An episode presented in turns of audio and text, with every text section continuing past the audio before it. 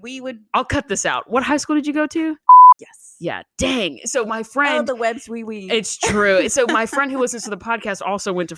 okay. So that's why I was like, I Wait, bet anything. But he's this? way older than both of us. My friend how who listens, older? he's like forty. He, no, he's not forty. He's oh, he's. I'm gonna make a guess. Thirty-one. okay. That may be an incorrect number. okay. 31 ish. Ish. Yeah. Okay. Yeah. I feel confident in that number. 31 ish. So you wouldn't have been there at the same time as him. No.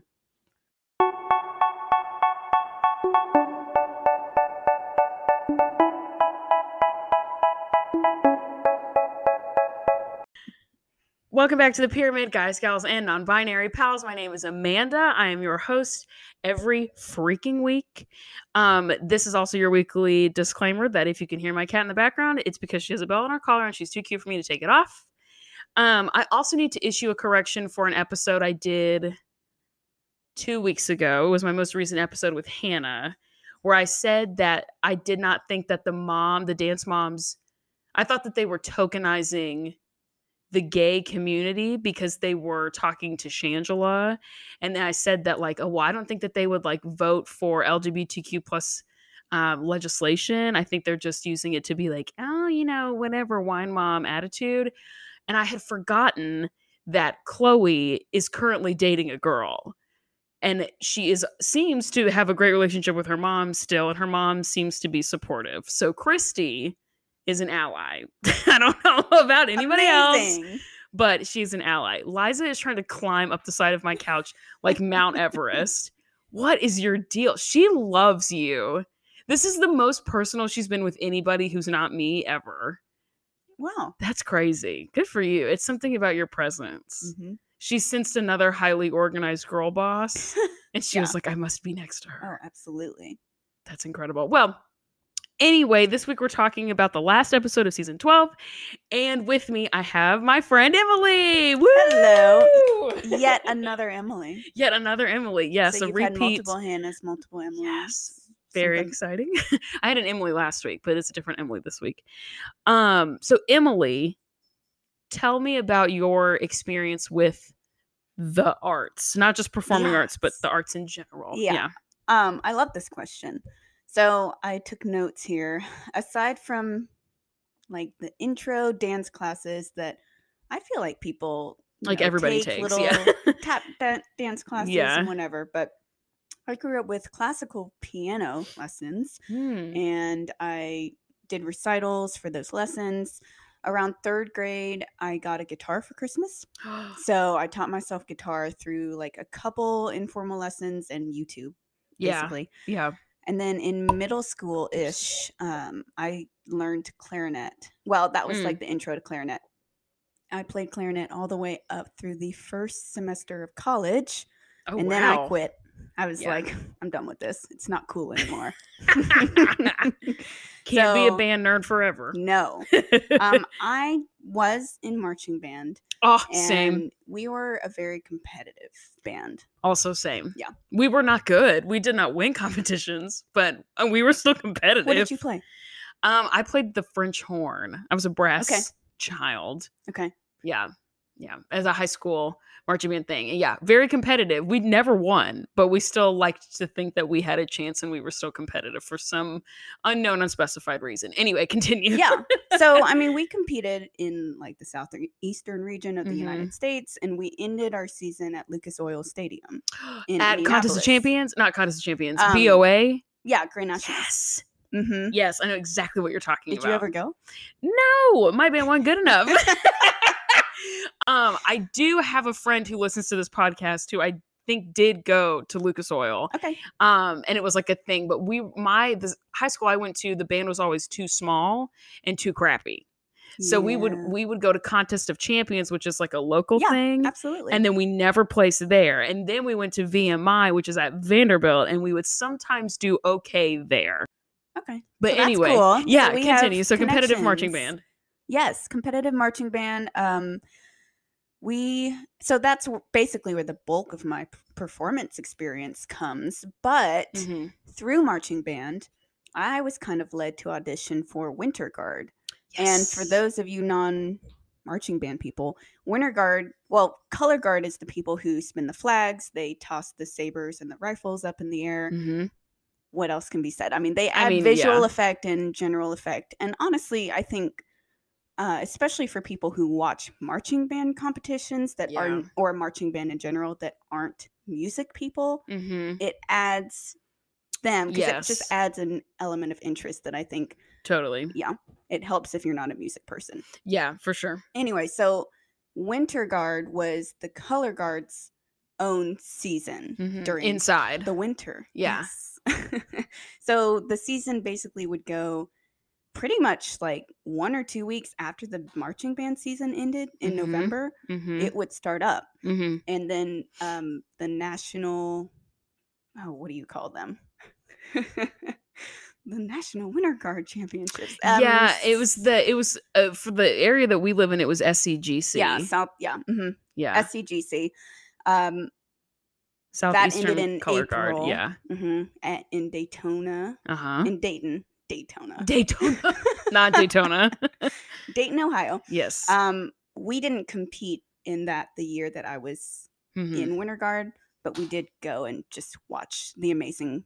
Um, That's guards fun though. Yeah. What did you toss? Were you like a, I was a flag. A flag, So I was yeah. flag and dancer, and same? yeah. So I mean, that kind of gave me a little bit of insight into Yeah. this dance moms. Especially Stuff. competition stuff, like Oh, absolutely. marching band people and winter guard, and also then like, like that's like the quote unquote girl version, and then the boy Yeah. quote unquote boy version is indoor drumline. Yeah. because winter guards and inner and indoor drumline happen at the same time. Yeah, and it was the like- same competition. Normally, it's the it's same like place. Saturday Yeah, and Sunday. yeah, yeah. Mhm. And so, so people that are in that sphere, I Mhm. think, understand this Oh, yeah. more than dancers who do dance recitals because we know the grind of a different competition every week. Yes. and like going to a practice, going to marching band practice, figuring out what you messed up at uh, messed up Mhm. on the week before and then Mhm. fixing it at the thing coming up. Yeah, and it's the Yeah. long game. It's you have Yes. one um routine that you're Mhm. doing and that's what you're sticking through throughout the season. Yep. But you change it every single week or even every day of practice. You're constantly changing and making it better Right, and yeah. um working to improve both yourself, your Mhm. personal performance and then also the visuals of the entire group. Yeah. Yeah, totally. So, and fun fact, actually SCGC hmm is the reason that I went to the school that I did. Oh, really? Yeah. So we actually Very had a winter guard competition there. And then I looked around and I was like, wow, Dang. this is a nice campus. So you went to college based on Winter Guard.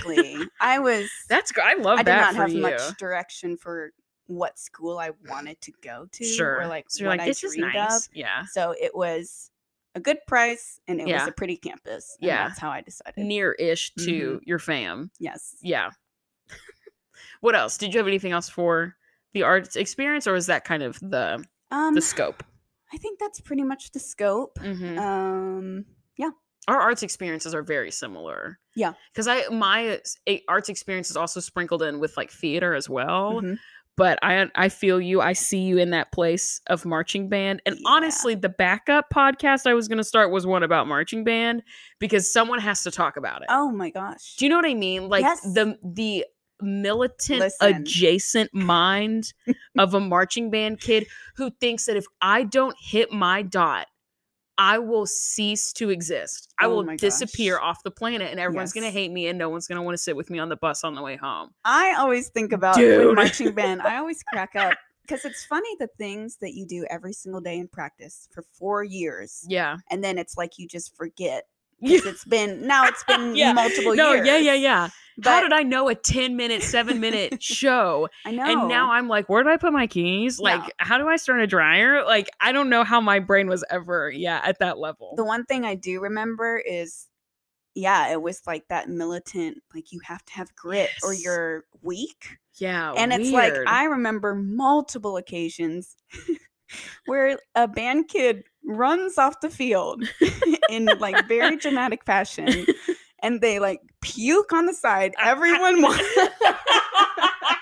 Everyone watches. Yes, and they're like, "Dang, he's committed." And then they like wipe their mouth and they come back. yeah, well, because you can't get water, you've got marching band. No. Yeah, no, it's true. I when we went to, I can't remember what competition this was. I want to say we were at um, Vanderbilt when this happened, but we were watching another band, and a kid fully passed out on the field. Yep. like face first into the astroturf, Yep. passed out, may have died, and the kids just stepped over him and kept going. And when it was over.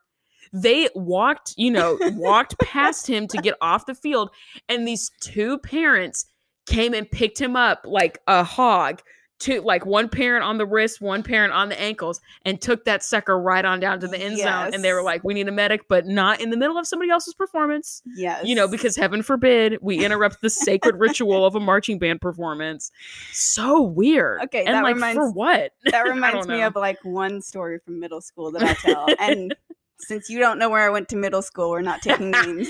yeah. But um so my middle school teacher was I mean, she wanted the best. And so she did some things that to us in middle school seemed a little extreme. sure So They we would may have been. practice. Yeah. Um, in our town, we have this rodeo parade, which is literally a parade for when the rodeo comes to town. Mhm. Okay.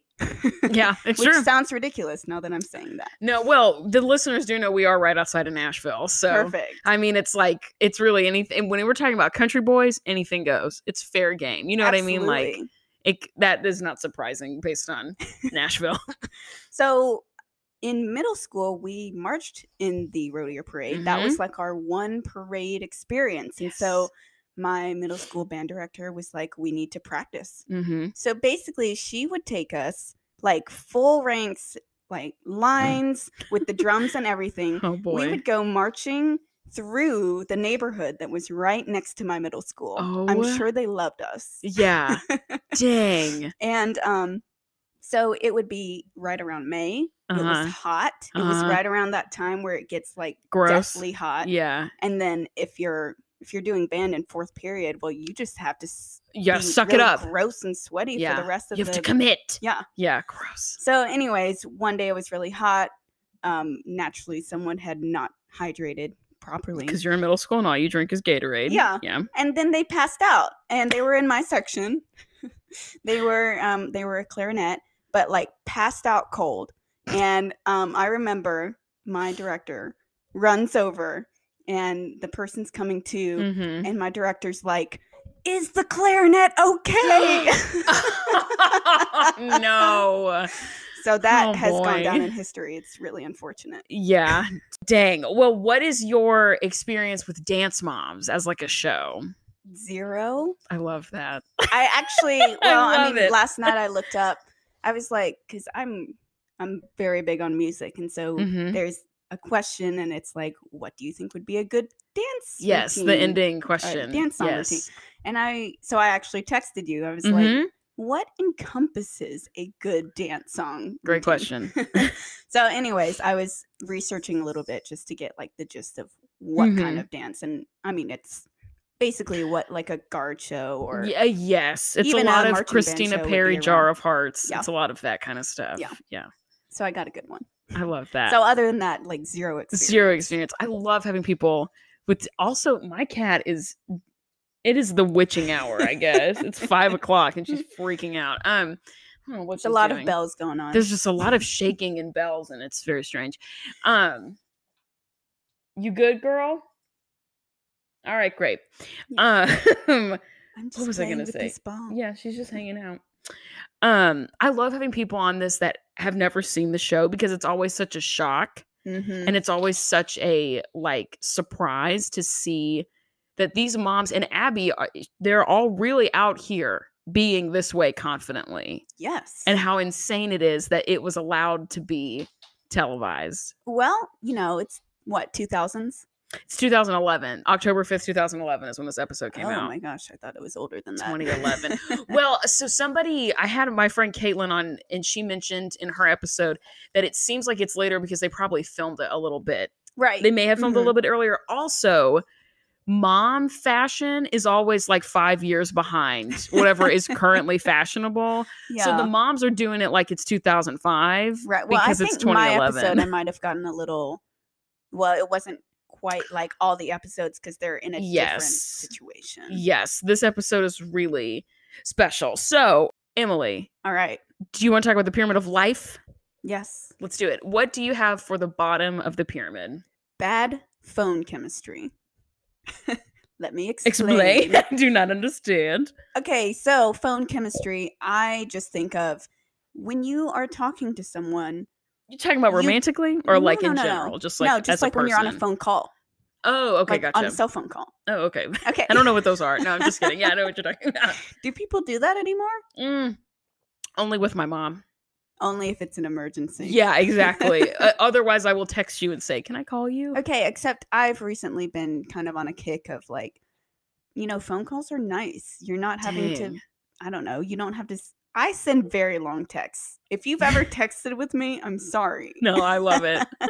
Because I'm like very thorough. I, I try to come across as clear because I know that things get lost in translation over text. okay? totally, totally. But I have maybe two or three two or three people in my life hmm who, when I get on a phone conversation with them, we're like constantly like ships passing in the night. We're constantly talking over each other. It's like there's a pause and then we Uh-huh. both start at the same time. Dang. Or someone's talking and then someone like cuts in, but the other person just keeps Oh, talking. yeah, It's just, it doesn't work Mm-mm. and it's just really frustrating. And so normally I just end up being the person who's like, you know, I'll just be quiet and listen yeah. You go ahead. Yeah, you're just sitting there like, naturally, okay. but it just it bothers me. Yeah. because it's not like that with most other people. It's just that one It's or two people. Dang, dang. so that's what I mean by bad phone chemistry. Yeah. Is it someone that you work with? Because I feel like if you're trying to accomplish work oriented task, it makes things worse. Yes, You know, it's different if it's like your grandma. Yeah, And you're like, whatever, grandma. No, but if I'm it's someone talking about yeah, specifically like like, in a work. professional setting, Yes. dang, that is really frustrating. Mhm. Um, mm, the thing I have for the bottom of the pyramid is related to what I had last week. And last week I talked about buying plane tickets because I was going to Mhm. Yep. California. Well, I'm back from California, and your girl got a flight canceled. And I was Oh, in California, maybe four or five hours before my flight. Got a text that it was canceled. mm. And it was very frustrating, more than I thought anything could ever frustrate me, like ever. Because I was in California needing to get back to Tennessee. And I right, it was no big deal. Saturday. Yeah, it was Saturday and I needed to get to work on Monday. Mhm. So I didn't really have, and I got on the phone. It was Spirit Airlines because I'm broke as a joke and needed to get to there cheaply, and got on the phone with them, and they were just like, "Yeah, it's canceled." And then they said that the next flight that they had from LAX to BNA was ne- was like a week later. It was like next Thursday. You're joking. And I told him, I listen, I try really hard not to be that mean to customer service people because it's not their fault. But I said that does not work for me. I have to be at work on Monday. Mhm. I have to get home. This is not going to work. I and I said to him multiple times, I need a refund because I need to get on a different plane. And he was like, and he tried, he was trying to probably do what he's been scripted to do, which is like, well, you know, we can put you on this flight with Spirit and we can train. And I'm like, I don't want to fly with you. I want my money back. I want to go home. And I was crying, calling my parents. Like it was, it was, it was embarrassing also because I was with my friends Yeah. and I want them to think Oh. I'm cool so bad. And so it was even more embarrassing to be like crying about my plane ticket in front of my really cool friends. But it, it was just, it was so frustrating. How are you going to do that to somebody? I bought a round trip ticket. I paid for both ways and you only gave me one. And that, how I, how are you allowed to do that? It's just so. I know it happens all the time. I hear about it, it happening to people, especially now recently with like the social economic yeah. climate we're in. You know, it's really hard to fly places right now. Mhm. It's just it is stressful. And so I I understand that it's probably not this man's fault. But spirit, I have words for you. And none If of them are listening. yeah, if you're in listening to trouble. this, I don't like you. so how did you get home? So I booked a, a stupid expensive ticket with Southwest Mm, because I need it was the day of and I needed to get I had to get home either Right. that day or the next day. Yeah. And I just bought one that was insanely stupidly expensive because I had to get home mhm. and I'm waiting on my refund. which could take up to 30 days. So, love that for me. So stupid. It just made me really frustrated. And I was frustrated in public, which I don't I don't like that feeling. I I Mhm. if I am going to be frustrated in public, I want it to be like something that I feel like I'm in control of. Like Right. this is an isolated situation, but like I was out I was so out of control in that situation in the sense of like if I don't get a ticket, Yeah. I'm stuck here in Burbank and I that's not anywhere near Nashville. It's Yeah, on the opposite side of the country. and scary and yeah, and they don't have my money and like I am broke. I'm Mhm. the job I have does not pay very well. It doesn't pay hardly anything. So I didn't I don't just have money to just throw at plane tickets all the time like that. And so doing it was really it was a lot of it was a high percentage of what I can just like do in a day. yes. You know, the money I can spend every day. And so it was just really it was just stressful and I didn't like it. Bottom not Spirit Airlines specifically bottom of the pyramid, but a flight getting canceled and having to deal with the repercussions of that, bottom of the pyramid. solid bottom of the pyramid. I hate it. Um, what do you have for the middle? Or do you have anything else for the bottom? I should say. Do you I have something don't. else? Okay, no. me either. Do you? What do you have for the middle? So, hmm. Oh, I thought I was going to rethink this, but apparently I didn't. So we're going with what I've got. I love that. the notes app doesn't lie. so, yes, right? Basically, the middle of my pyramid is the nature of my job. So, let me explain. Um, I am studying to be a court reporter. hmm So, I'm currently a student online, and I'm also doing an internship, which allows me to actually go to jobs in court or depositions and um, basically do the work like I'm practicing. Yeah. I take my machine and my microphones and everything and I set it up. And then I sit there and take the deposition down. Dang. And then at the end, I'll go home and clean it up and send it to my boss Yeah. or whatever. That's so cool. Yeah. So, oh, I guess I should explain what court reporting is. I mean, it's not. It's what it sounds like, well, I mean, I or not. like Maybe I'm dumb. It could, that could be not what it is.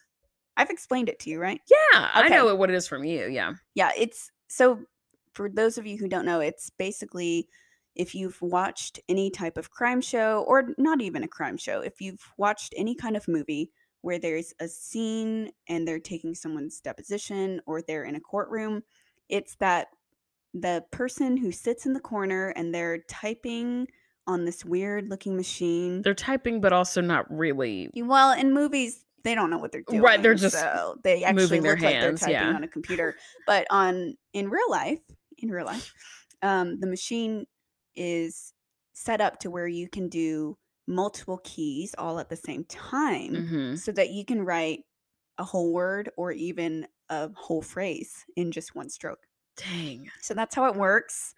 I think over the past two years, I've heard of a TikToker. Is that what you call them? Yeah. A TikToker? Mhm. Okay.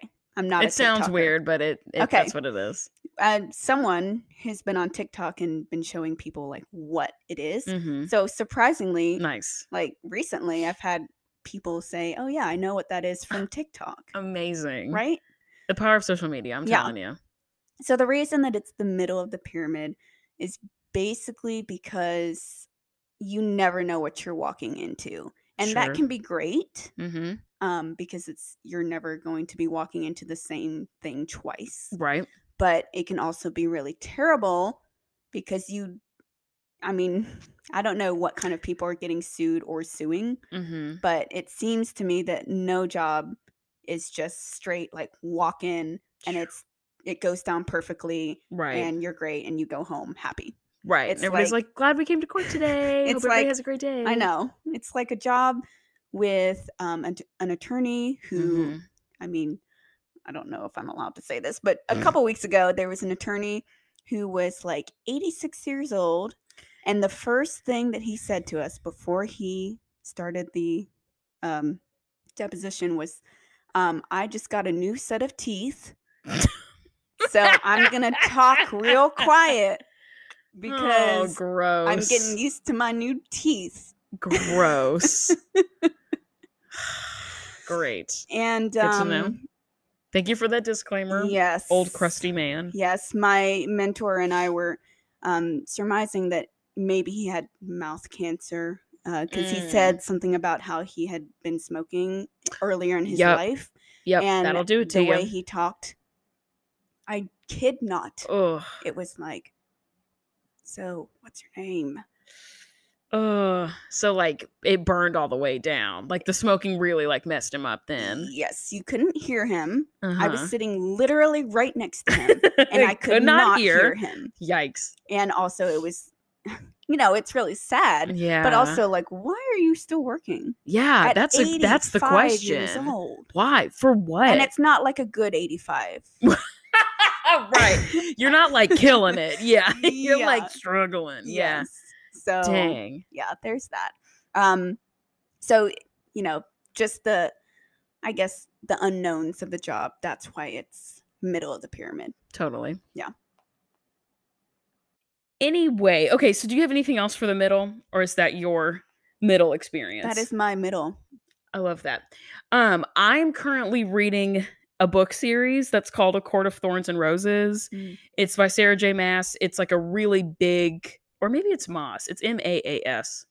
I don't know. Anyway, It's hard it's to know. yeah, who knows? It's really, really popular. It's like everywhere in terms of social media, and it's she's like selling all all of her copies are you know New York Times number one bestseller. Every time she releases a new one in the series, it's like immediately sold out, like all that kind of stuff. But the last book I read was 700 pages. Not to flex on anybody, but I did read 700 pages, and that's the third one. And it's like Harry Potter, where the books just get thicker and thicker, and that's not the thickest one. And I feel like I'm running a marathon, and I'm at mile like eight or whatever a mar. I don't know how long a marathon is, but I've been running for a little bit, and I'm like, ooh, this is really catching up to me, you know. Um, and I'm currently reading a different book and taking a break, but they are like that pink one is Mhm. the most recent one, and it's it's- pretty decent size. what is it about? It's so it's like a fantasy kind of, but the fantasy element is not super intense. It's almost like Twilight Okay. in that there's like like people people and then like people adjacent creatures. It's very good. And I'm not really a fantasy girl like that. Like I Mhm. can't get down with like elves and dwarves and all that mess. But I Oh, really like this. I thought it was I have really been enjoying it. And I was recommended it by a friend whose literary opinions I trust, you know, and she was like, You will enjoy this. You need to read it. But dang, and the last one was good, but it was just very dense. And so I would have to reread it a lot. Mm. And so it's in the middle because I want to keep reading because it's really good. and I want to find out how these people's lives kind of even out and resolve. But like, dang, these books are, and the next book is like a thousand pages. It's like Wow. huge. So right now, taking a break just to get something, some other story going in my life, um, and and then I'll come back to it. But it's a really good story. It's just a crap ton of pages. It's interesting because as an author, I guess you're targeting like a specific group of people. Like if you're Yeah. reading my books, you are a reader. So uh, yeah, so the books are. I'm trying to think through each book. The first book was like there were moments that were a little spicy. Mm. And then the second book, there were many moments that were very spicy. And then in the third one, it was like no spice at all. And then the next one is supposed to, or so there's the third, the three, and then there's one that's like a novella that's like a tiny like story about Christmas, basically. Uh-huh. And then another gigantic one. And the gigantic one is supposed to be the spiciest of them all. So she knows her audience is like people our age. It's Mhm. not they're it's not Twilight in the sense that it's like for kids or like for young teens. It's like for adults. Right. So she but like also what adult has the time? You know what I mean? If I was in high school mm-hmm. maybe I would have the time, but like dang, I don't I don't have the time to read all this. And I'm trying to like read at least two books a month, but like these books are like two books in one and it is just it's a lot. It's in the middle cuz it's good, but it's not on the top because it's a lot. Got it. Yeah. What do you have for the top of the pyramid? Uh, literally lists, like especially in the form of my notes app, Yep. because I feel you. I love a list. I'm I totally see you. I love that. yeah, and if anyone is listening that knows me, I think that they would tell you that I basically run my life off of lists. Like, love like. I basically run Mhm. my life off of the Notes app. Yes. So if you This episode is sponsored by the life, Notes app. if you want to sabotage my life, Get into those notes. delete my notes. Dang. How many? Can you tell how many notes you have on your phone right now? Hmm. Flip your screen around and just scroll. Let me just See. see you scroll through all the Um, lists. I mean, just 172. I'm gonna hang on. Now I want to check mine.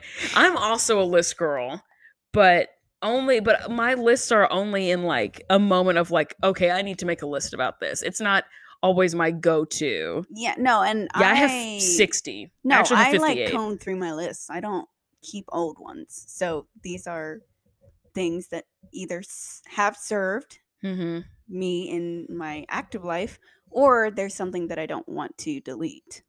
Sure. So 172.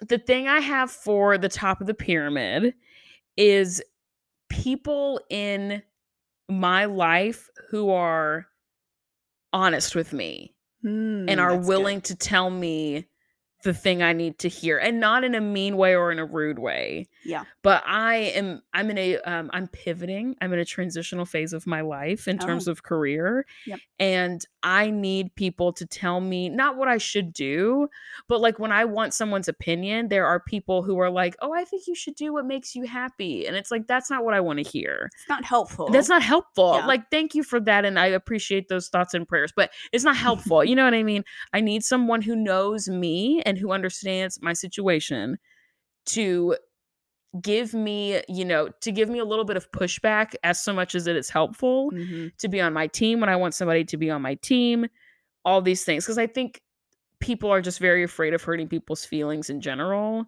Oh, absolutely. and I don't want you know, and I'm not looking to get my feelings hurt or anything, but at the same time, I need someone who's going to be as objective as possible in my best interest. You know what I mean? Yes. Being objective for the purpose of helping me, not because they're disinterested or they don't care, but because they're removing their feelings and their touchy feelingness about me and my situation. They're taking that out and saying, okay, here are the objective pros and the objective cons. Let's comb through all of these together and let's talk about it. And I have parents that are like that and I have some friends that are like that and it's just it's just nice especially right now just being like I need you to I need you to be honest with me. I need you to help me through this thing. Don't just tell me what you think I want to hear. Mhm. Be honest with me so that this conversation can be fruitful and can be helpful. You know? And it It's takes a certain kind of familiarity for someone to be able to do that and Totally. feel comfortable enough to like Mhm. tell you the truth. Yeah, totally. And not think, well, if I tell her something honest, she's going to get her feelings hurt. Mm-hmm. Not it's that's not what this is. Yeah, it definitely takes and I think it also takes a level of trust too. Oh, absolutely. like the friend saying like i don't want you to take this the wrong way or i'm gonna tell you what you told me last time we talked about this i want to see if it holds up they're they trust that i am not going to be like well you're just saying that because you know whatever that they're trusting me that i'm not going to be that way and i'm not going to take it as like a personal affront to to me as a as a individual so I love doing that with You well, know? Okay, I'm a six, so I love helping out. Yeah. I love when first of all people just ask me yes my thoughts and opinions. yeah But then the bad side of that is it's kind of hard to have an opinion because I'm a six, and Right. so I yeah have a a gift, if Mhm. you will, of being able to see the positives and the negatives. hmm Um, so it's hard for me to have an opinion, honestly. Yeah, because you're just thinking about all possible scenarios, Mhm. and it's like I don't know which one of these is the best, but I know that all of them could happen. Yeah, which may be exactly what someone's looking for. when they ask. exactly. So I yeah, I need you go. someone to help me see around corners. I need someone to tell me what's the worst thing that could happen, Oh, I'm and then good the at that six to be like, I'll tell you, you know, the like. it always ends in death. Yeah, yeah. The like if you need someone to be pessimistic in your life, call a six. They will happily help you out because they're you're there in your brain all the time anyway. Yeah. So it's like I might as well use this to someone else's advantage. Yeah. To help somebody else. I make a great wedding coordinator. Oh, I believe that. I have a million percent believe that. Um, uh, do you have anything else for the pyramid that you want to add? I think that's it. Is that all your notes say? Yeah. Love that. Okay, I'm also in my notes app at this moment, so that's not me roasting you. it's just me genuinely asking. um, okay, so this episode is called There's Only One Star. It's episode 12 of season one. This is the last episode of season one. Yes, this was a Which is crazy. episode. Yes, yes. The last week we were at Nationals, and the moms and the viewer probably when it was originally airing thought it would be the last episode, and then Abby's like, "Psych, we're going to Hollywood," and so this week we're in Hollywood, and it's the end. This is the end of the season. Actually, the end of the season was Nationals. This is not a competition. This is not an actual dance thing. It's an acting thing. So anyway, without you know I should just go ahead and give the details instead of just dancing around it. But we're now at we're at a studio. We open on like a studio. There's no there's no pyramid. Everyone's in a straight line. And there's no um usually there's like printer paper on top of the headshots and Abby like snatches it away to reveal who's on the pyramid. Mm, I see. Um, but this is not for what we saw. And Abby says that the reason why this is the case is because this week is not about talent, it's about looks. Great. So we're really setting these kids up to feel great about themselves later on down the road. Love that for them. Um, and Abby goes into this whole long thing about uh, you know, they're in LA and it's all about image and it's all about um, you know, making yourself look the best and being the being the best, whatever that even means, and all these different things. And I have that I agree.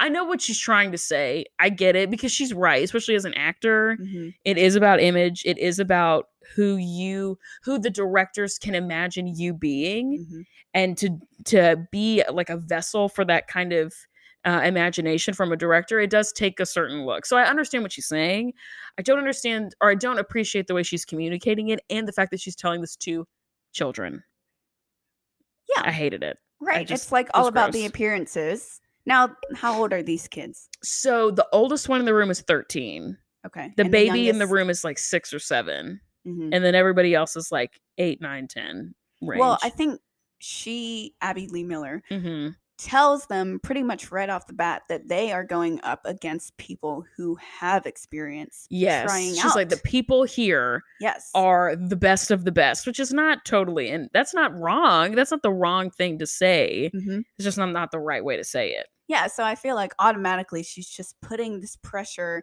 and mentally it's like the pressure I feel like just puts just so much I don't know well, it puts a, lot of pressure around the performance for them to Mhm. perform well, but then she does this whole big like spiel and then she's like, "Have fun." Yes, that's always the thing is that at the very end, don't forget to have fun.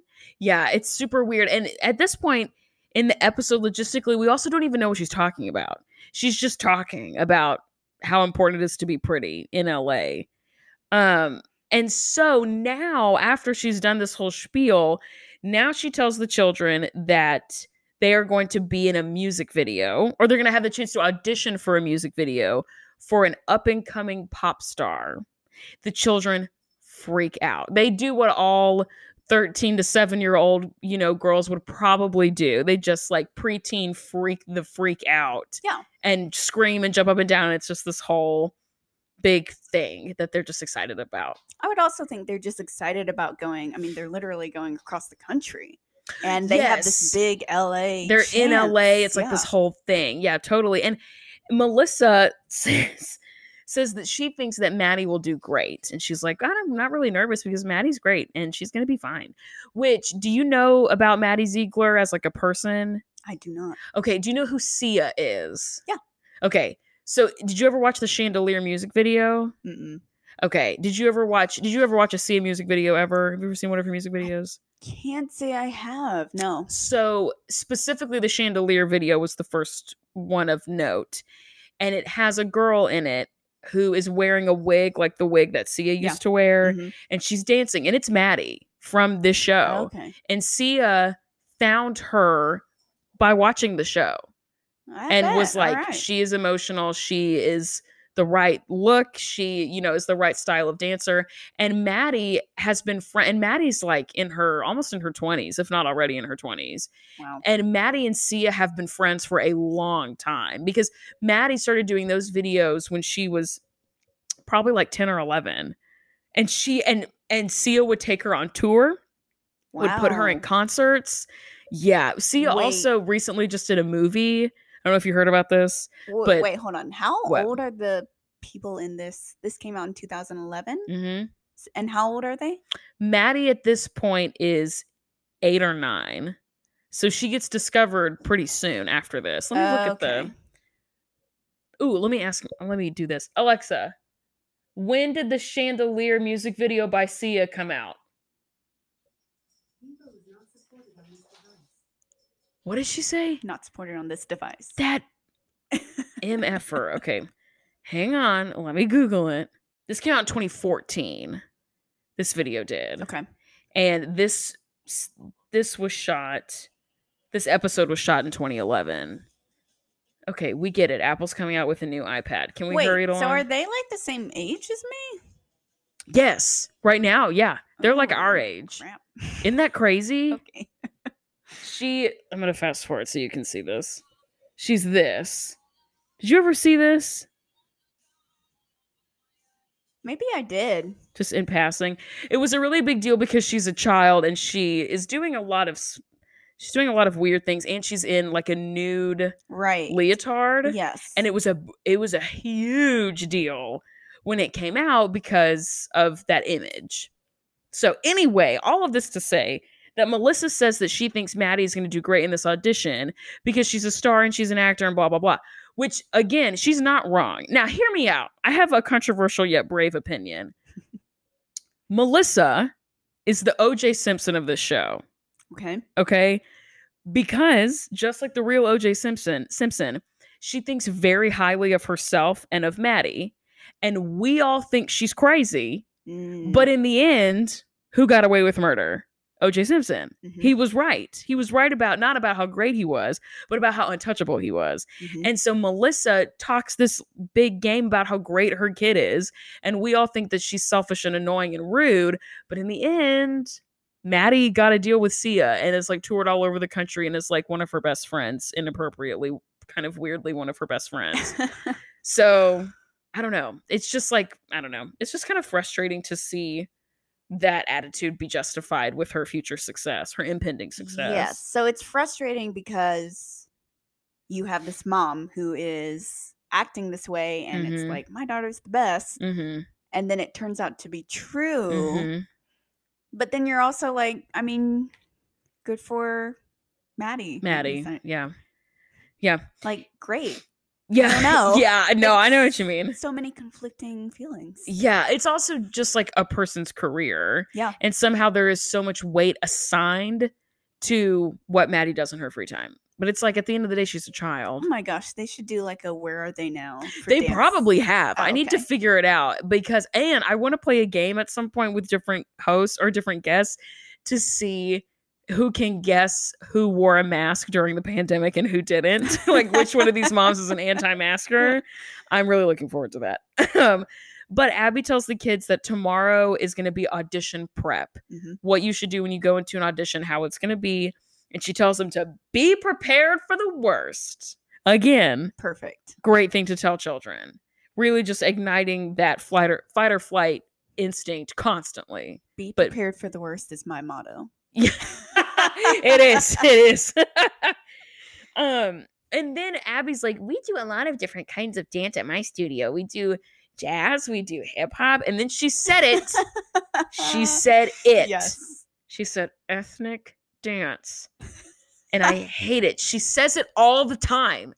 And it, it is so, so frustrating because what she, and you may not know this, but what she means is there was one time that Nia did a very racist Uh, um, caricature of like a quote unquote drag queen, but like not really. And she made Nia wear an afro and go out in a leopard print bell Oh, bottom, gosh. like Cher style outfit and it was awful and she makes nia do any other sort of dance that you wouldn't typically assign to a white person like she did a bollywood style number which is just so annoying and and abby has said in or she said in the show multiple times that nia's going to have special opportunities because the casting directors will just want someone of color but she doesn't say of color of course she says something stupid but she's like Nia's gonna have all these special opportunities that the other kids won't have because the other girls in the studio were white. Oh, She's gonna have special opportunities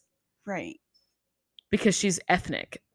So I mean, she's not even Abby's not even encompassing like a wide variety of dances. No. She's talking about She's talking about like two Nia. instances. She's talking about tokenizing Nia. That's what it is. And you know who's coming up choreographing and teaching the dance, this ethnic dance? Uh-huh. Abby, who is Right. white. So That what makes purpose is that really serving? Yeah.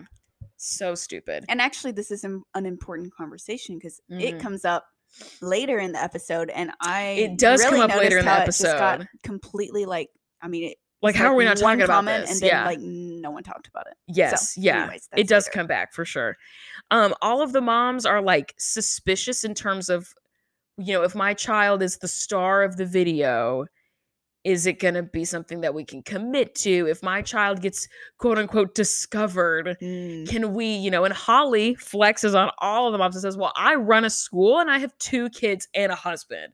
So if Nia gets discovered, I can't just drop everything and move out here. And Mhm. Melissa goes, Well, one of the great things about my life is that I can. Great. And she's just like, I'm a stay at home mom, so I'm willing to do whatever it takes to make my daughter successful. Good for you. Great. Love that for you, Melissa. She's so annoying. Um, and Christi in her talking head says that Melissa is like playing a game, which right now I don't understand what the game is. She makes that comment and it seems a little off color. It's like, what are you Mhm. talking about? Um, but it does come back later. And Melissa says Maddie is the best in the whole studio, and I know she's gonna get it. She's just straight up says she's gonna get this part because she's the best. I don't know if this is just my nature, but like if I was a mom in a group of moms who have kids who are competing against each other, Yes. I would not say things like that. I just wouldn't. And I, think know that y- I think most people wouldn't. I think you're in the majority with that one girl. I mean, why you have to travel with these people? Like Yeah. it doesn't really affect like how your daughter is going to perform. So No. like why are you saying all of these things and really just putting a target on your back? Yeah, exactly. And then she gets upset when moms get mad at her for the offhanded comments she makes. It's like, well, keep your offhanded comment to yourself. like I don't know, like she's trying to pick fights or trying Yeah, I don't know. to stir up the pot. I don't know. but then she immediately backs off. Like, if you're gonna pick a fight, pick a fight. Yeah. But there should be some sort of follow through with that. But there's not. She's just like, my daughter's the best, but don't get mad at me for saying that. Yeah. I don't want to talk about it. I'm done. Sh- Okay, great. Nothing to support. Yeah, exactly. So then the moms come in from outside because they're having this whole conversation about commitment outside. Mhm. They come in and we see Abby teaching. She's like doing like a basically like a mock audition where she's like, I'm going to teach you this routine really quickly. And I want to see if you can pick it up, and then we're gonna scrap it and do it, do it again, you know, um, or do a different one. Uh, and Mackenzie and her, she has like an interview where she, or like talking head where she says, Miss Abby is funny when she tries to do hip hop. and we get some golden footage of Abby trying to pop lock and drop it like it's hot. And it's hilarious. This is pretty funny. So I have questions. yes. Does Abby always teach the combination, like the routines? so Abby is a choreographer. Okay. Um, she is not a demonstrator. So Ah, she puts together what the dance should look like. And then she has we saw Gianna in the background of this. mhm. um but she has Gianna and she has somebody else whose name I can't remember at this moment in time who show the kids what it should look like. But she relies pretty heavily on ballet vocabulary and dance vocabulary in Okay. general and like counts and like a very classical way of doing things. Um she relies pretty heavily on that to teach to teach the kids the dances. Okay. Yeah. I feel like I'm not getting a very accurate episode in terms of like how it normally goes. Yeah, in terms of structure, that's true. Okay. But in terms of personality, it's the same. yes. It's the same thing. Gotcha. um we're not talking about or no i'm sorry we're too we're talking too much about competition. Hmm there's a lot about you and the and especially you know it's important to remember that these are young girls hmm who are being taught about competition with other girls. Yeah. and it is just it's just upsetting to hear and i get what she's saying i understand you do need to teach people who want to be in this industry that rejection is literally your job. Your job is to go out to as many things as possible and get rejected from everything except one. You know like that's the gig. Right. But these kids all of them except for one are under the age of 13 Well, I think what's upsetting is not like the competitiveness of it. And I think this also goes generally for anything that's like competitive in nature. It's the approach that they're taking. yeah So like when I was in band, I feel like we we at least tried to have a healthy approach to competition. Yeah. And that was emphasis on like did you have the best run that you've Yeah. had? uh-huh. Well, then like it's a successful run. that's all you can do. like yeah. you know the results will speak for themselves Mhm. you don't really know like who the competition is or Right. how you measure up against them Or how somebody's going to judge. Like, ju- even every judge is different. or yeah. who's going to be judging Yeah, because there exactly. would be multiple judges for the same competition hmm but um i think the approach should be like if you personally have reached your goals then that is a good competition Yeah, exactly. And I think that's what Christi, Chloe's mom, Mhm. that's what Christi says a lot to Chloe, which is great. That Yeah. you are doing the best really you can yeah do. she was really good I love Christi. I said this before and I'll say it again. I think Lifetime wanted Christi to be the villain, Mm, but Christi came out looking, smelling like a bed the of roses yeah. because she's, besides Dr. Holly, who's the gold standard of moms, Christi is the best mom in the room. So Mhm. they wanted her to be evil, and she's just like the only person who's looking around being like, Do y'all see this? Like, am I the only person who's having this thought? You know, she's the only normal one there yeah besides Holly, i who's also great. picked that up in this episode Yeah. Um, Maddie says she's not nervous because she's the best at hip. Or no, sorry, she says she is nervous because she's not the best at hip hop. Mhm. And we see a little bit of footage, and she's not that good. it's just a lot of stiffness that works really well in like a lyrical routine. yeah And hip hop is not about being stiff at all. It's a, about the opposite. So, I mean, honestly, a lot of dance. mm-hmm, So, okay, so going into my experience with Winter Guard, mm-hmm. I had not done any dance. Like, I'd done whatever choreography we learned in band.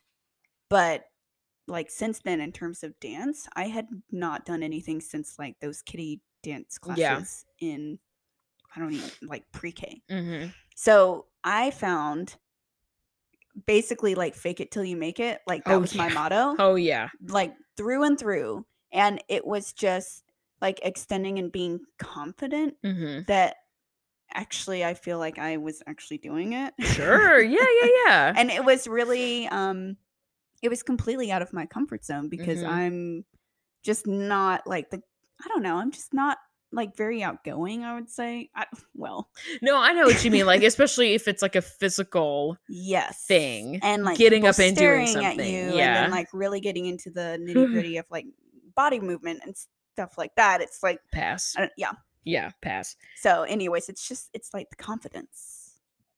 Totally. Um, so now we're going to this audition. Um, and the audition is being hosted by MSA, which is an agency that's a really big deal. Um, and it's a cattle call. It's a crap ton of people in a very small space hmm that even like Pre-COVID, yeah, exactly. It- well, but even pre-COVID, that's a lot of people in one room. I know. I just always like- see whenever I see Yeah. anything on TV like, that's like pre-COVID, I'm like, oh my gosh. There's so many people. They give all the germs. Yeah, it's true. Um, and then there's this guy who we never see again who stands up and it's like, do great. I believe in you. Wasn't he the judge? See you in the room. Wasn't he? Was he? I thought he was one of the judges when they. Oh, I must have just missed that Okay. completely. But I mean, he had to be somebody if I wasn't just like a rando. But he gives like a little pep talk, and I was like, I, I see you. He's trying to make the best of an because that many auditions in one day is a nightmare. It just is. You're seeing the same thing 75 times and Yeah. it's just the worst. And I was like, I see you, brother. I feel you in that place. Um so they're they break up and the way this is working logistically is that they're all learning it all in like a big room with like three choreographers Mhm. and then those choreographers are dismissing people in that big room then if you make it through that first round of cuts then they chop you up into smaller groups and then those small groups go in front of the directors Okay. that's how it works so that way the people who are there who are the worst get cut Yeah. soon and the directors don't have to be bothered with seeing people who don't know their right foot from their left Right. you know um so mackenzie is they're learning this combination it's really fast and it's a pretty long combination um relatively speaking and mackenzie starts to get a little overwhelmed Oh. and she starts to cry and the choreographer comes over and he goes why are you crying and she's just like doing that little kid thing where she's just like rubbing her eyes with her hands Yeah. and he's Ugh. like it's okay you can do it i believe in you and then like walks away Mhm. um and Abby comes up to her and I think she says this to some to multiple kids all throughout the episode.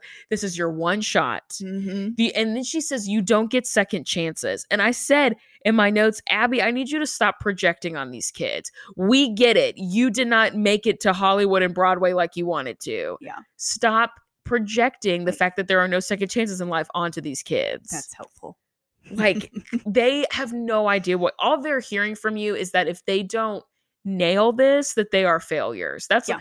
they don't understand nuance they're too young they don't understand that your success in the biz in showbiz is not is not at all correlated with your worth as a person they don't get any of that they just know that a, a teacher is mad at me The thing And- that bothers me about Abby is that like she has one speed. Like she doesn't read the room. She No, doesn't understand. no. Like, okay, I need to back off a little bit because this is No. a high pressure situation. no She's like, no, let me Yeah. just let me just heap on a little yeah more. yeah yeah. if That'll I'm- make them better. Exactly. If I'm being the, if I'm being awful and traumatic to these kids, but it's in an audition, I'm just doing it because I want them to be successful. You know, I can just write it off like that. Yeah. It, yeah, she you're right. She has no idea how to read the room. Um or if she does, she's not doing a very good job. um so then they this the squad obviously gets called into improv for the directors and Abby had prepped them to improv, which good for her Mhm. because there are things you can do to prepare for a moment in time where they say do whatever you want. Yep. There are ways to prepare for that. So good for her. Um, and then the co-owner of this agency wants to see the ALDC dancers by themselves. And she says, Well, ladies, rejection's just part of the bit rejections just part. Oh my goodness. Uh-huh. Of the business. This is just part of the job. And then there's a commercial. Yes. and then that's it. Well, it's By not the way, the end of the episode, but that's to commercial. interject that I felt like the co-owner. Uh-huh. Um, I don't know. She reminded me of Kate Walsh, the actor. You know, Yeah, she did look like Kate Walsh. Yeah, that is that's uncanny. Yeah, that's interesting. I don't know. And I also related. thought it was funny because one of the other people on the judge panel, their last name was Margaritas. Dang, I bet she, I bet if that is her real Doesn't last name, much. I bet she hears that all the time. I'd love that. um, so when we come back from commercial, um, this th- this woman whose name I did not write down, she is talking to the children about. She's the co-owner talking about the rejection and you know whatever. Chloe, I don't know if you noticed this, but she's smiling the entire time. She's Mhm. looking at the directors and just show pony grinning grinning the whole time, and it's great. She, I think. Out of all the kids, does the best at like understanding that she's being filmed all the time. Yes. She's when in yes, her interviews she understands the Yes. audition. very put together. She understands that people are watching you. Yeah. And you need to get it together, keep it together as much as possible. Yeah. I think she's one of the most mature students out of all of them. You need to not be air quotes difficult. Difficult to work with. That comes up later. That does come up. I cannot believe she said that. Um, so the girls are are just, sitting there listening to this whole thing. Um, and I don't know if this is what they went to audition for. I guess it's not. Because they mentioned to them that there's something else happening at this agency and that there's this up and coming hip hop or this up and coming artist who is looking for a girl group. And now we find out that the whole group is going to get to be in a music video. Yeah, that's where I guess that's why I was confused at I- that point. I was like, that was not what? explained. Yeah. I Okay. it's very confusing. And I have a little bit of insight as to why it's confusing later. Okay. Um the girls are screaming, jumping up and down, freaking out. They run out to the moms and they're just screaming. And the moms have they're like, "What are you saying? Stop. Just stop jumping up and down, stop screaming. Tell me what is going on." And eventually Brooke, the oldest one, stops and she's like, "We are going to get to be in a music video all of us with a new pop star." And then she goes out to screaming. Mhm. So they're freaking out for a minute, and then the moms are like, "Oh yay, cool, that's so fun!" And then that's I think it. they're confused too. I think they're. I think everyone is confused, including us. um, so now we're back in the studio where we started, and we have two days until the music video filming to learn our stuff and to go through the production paces.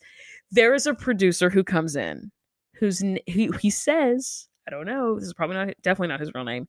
he says his name is Seven Williams. His first name is Seven. Seven, like the number. I did write down that he looks like Pitbull. so Okay. in all of my notes, I refer to him as Pitbull because I was Right. not going to write seven. Right, right, right. Was not going to say that. So Pitbull, Okay. if listeners, as I refer to him as Pitbull, it's not really Pitbull. It's this guy. Um, he comes in and he talks about this artist named Lux, and that Lux is this new person, and she wants LUX. She wants a group. Um, and then there's a choreographer that gets introduced that looks like David Archuleta, and Yeah. he gets like very like made like Walmart, baby. like Walmart David Archuleta. Yeah. And it's yeah, it looks so prepubescent. It's stupid. Like, did your mom know you're here? Did she sign off on a permission slip for you to be here? Yeah. So he tells them the lowdown about like the choreography and like Mhm. you're gonna go to get a screen, an off-screen test, and a wardrobe. You're gonna do all these different things. Um, Pitbull tells the kids that one of them is gonna get to be a lead. But I said I thought it was the whole group. So again, yeah. more additional information that is not explained very well at the Mhm. hands of Pitbull. um, Maddie says that she wants to get the lead because she likes being the lead of stuff, which is just like the best way for a little kid to say that. just like I have fun when I'm in charge. right. Like, all right, girl, pop off. Honestly, work. Um, so then they're learning the choreography for the music video this time, not a fake audition, not the real audition, but now the actual video. Mackenzie is crying, and so am I. She just, she just cannot keep it together. She's probably very tired. She's Yep. the youngest of the whole group. She's Maddie's little sister, and she's Mhm. very young compared to everybody else. And she goes into the bathroom, and Melissa, who hates it when her kids cry, if you couldn't tell, she hates it when her kids freak out. Yeah. Melissa- she handles it very well. Yeah. Yeah. Melissa follows her into the bathroom and the bathroom door closes and the camera, wh- whoever's on the camera opens the door a little bit to stick the camera in. Yeah. And Mackenzie says, like, don't make me go back out there. I don't want to do this. I don't want to do this. And she points at the, did you see this? She points at the camera and says, I can't do this and points. I did not. And then the camera that. cuts to something else. Hmm. So I thought that was very interesting, Interesting. that she was able to articulate the fact that I am being filmed is adding pressure to Right. me. I can't do Oh, for sure. this. This whole being filmed thing, I can't do it. Yeah. And she's like, please don't make me go back. And Melissa's like, get out there, suck it up. Yeah, it's it, it's just, you know, all the loving, nurturing atmosphere you could possibly want for a child, I guess. Uh-huh. And then Hmm. Abby comes in and adds. Yes, and says, You cannot cry like this, or you're gonna be difficult to work with. Yeah. You're gonna be and then and with air if- quotes around difficult to work. And she's like, some idiot's gonna claim you're difficult to work with. Like that's not a real thing that people say about Yes. people. And it's not that you crying makes you difficult. Abby, again projecting. The reason why no one likes to work with you is because you are a tyrant. Mhm. That's what it it's not because you cry sometimes. It's because you are a tyrant. You're a tyrannical dinosaur of a human being. Like she's just everywhere all the time. It's just it's just a lot. It's just a lot. so we go to the salon to get a screen test. They Oh, yeah, go yeah. to like get their hair done, get their Mhm. nails done. And I have this is the most 2011 thing I've ever seen in my life. Everyone is wearing some kind of pattern Mhm. like some sort of feather or some sort of leopard cheetah print thingy. The hair is all teased. Like, Do you it's just- remember when we used to get? I don't know if you ever participated in this, but I sure as heck did, and I'm not embarrassed about it. Probably not. Where you had, did you paint your nails as a kid? No. Okay, so I painted my nails as a kid. I wasn't allowed to paint them black because that was like Right. goth or whatever, and my Yeah. parents are are conservative, and so they didn't like that. Yeah. Um, but there was a time when the trend was a, was Sally Hansen and OPI put out Uh-huh. this cracked nail polish. Mhm. Do you remember this? And it would spread on evenly, but then it would crack. And so it would expose So yeah. it would expose whatever color was underneath, almost like a volcano, if you think about it. And so I could get the blue or the black like top coat so that it would crack open. It wasn't all the way black because you could see the blue or whatever Yeah, so underneath you can it. break out the black. Exactly. I could just put on as an accent. Um, but yeah, but it's that it's that style. If you know what I'm talking about, it's that style that Mhm. like Kesha grunge, what we thought was grunge in the 2010s, but it like isn't. Very much so. It's a lot of that. And Maddie gets her hair done in this huge. She looks like Megamind, hmm like that big poof. And her mom is like cool. And all the moms, when they see all their kids done up with all this like makeup and this ridiculous hair and these nails, they're all just like, Yeah, I can honestly say I Ah. don't think not one of them liked it. no, they all were just like, this is so fun. This Yeah. is so different. yeah. Um, all of them are having some sort of feather or texture. Yeah, I have the moms are not having it, but at least they're pretending to have fun. Then somebody, the I guess the salon owner or someone who was doing up the the things whips out a digital camera. Oh yes, and there were comments about Yeah, the digital camera. the digital camera that everybody had. Yes. like literally the one that the gray one that we yeah, all the had. gray one. Yeah, right? you know the gray digital camera we all had that we all collectively had. Um, so then we leave that. It's this fun salon moment, absent of Abby Lee Miller, thank the Lord. And then we hear this like foreboding music, and Melissa has a secret meeting with Pitbull. Mm-hmm. And Pitbull shows up to this secret meeting wearing a fedora. Mm-hmm. That is way too small for him, and it makes his head true. look like an egg, an enormous boiled egg. And he's like, "How can I help you accomplish whatever you're looking to accomplish with your daughter?" You know, I think he knew exactly what she was doing. I like, from mean, moment one. come on, Pitbull's not dumb. Mister 305, he is not. Mister Worldwide, he is not dumb. He's an LA man. He is an LA man, yes. And so Melissa is like, well, I don't know. Like, I just want to make sure she's successful. And Pitbull says that Maddie has talent. She Mhm. doesn't have that it factor. And he also, good for him, he kind of shuts her down and says, you know, the music video stuff is just going to depend on what the directors want. And he's not a director, he's a producer. Yeah. So he's like, I don't know about the music video. I don't know who's going to be the lead. So he, like, exactly what you were just saying, he sees right through her and is like, I'm happy to have conversations with you about her career outside of this music video. But if you're digging for dirt on on the luck situation, I have nothing to give you. I don't know. hmm And I mean, I hate that Melissa is meeting with him and trying to get like the upper hand. If anything, like if I was the producer, Yeah. I would like dock the daughter. Oh yeah. I would be like, oh, I'm not casting her. I'm not on to deal with her mom. yeah. Yeah, because with kid actors, the parents are also with them. Mhm. So like if that's the way her mom is and she's trying to be this kind of secret shady, why would I want to work with her? She's being quote difficult to work with. Difficult. you want to talk about difficult to work with. Exactly. Yeah. Yeah. So that he Pitbull shuts her down. Is like, this is not happening. And then that's it. They only get coffee. They're not like sitting, they're not like, you know, doing a whole thing. But then we see that that Maddie is also doing a private lesson with Gianna to buff up on the choreography, but it's literally like 30 seconds. It's very out of place. It was the only private lesson we saw though. Yes. Yeah.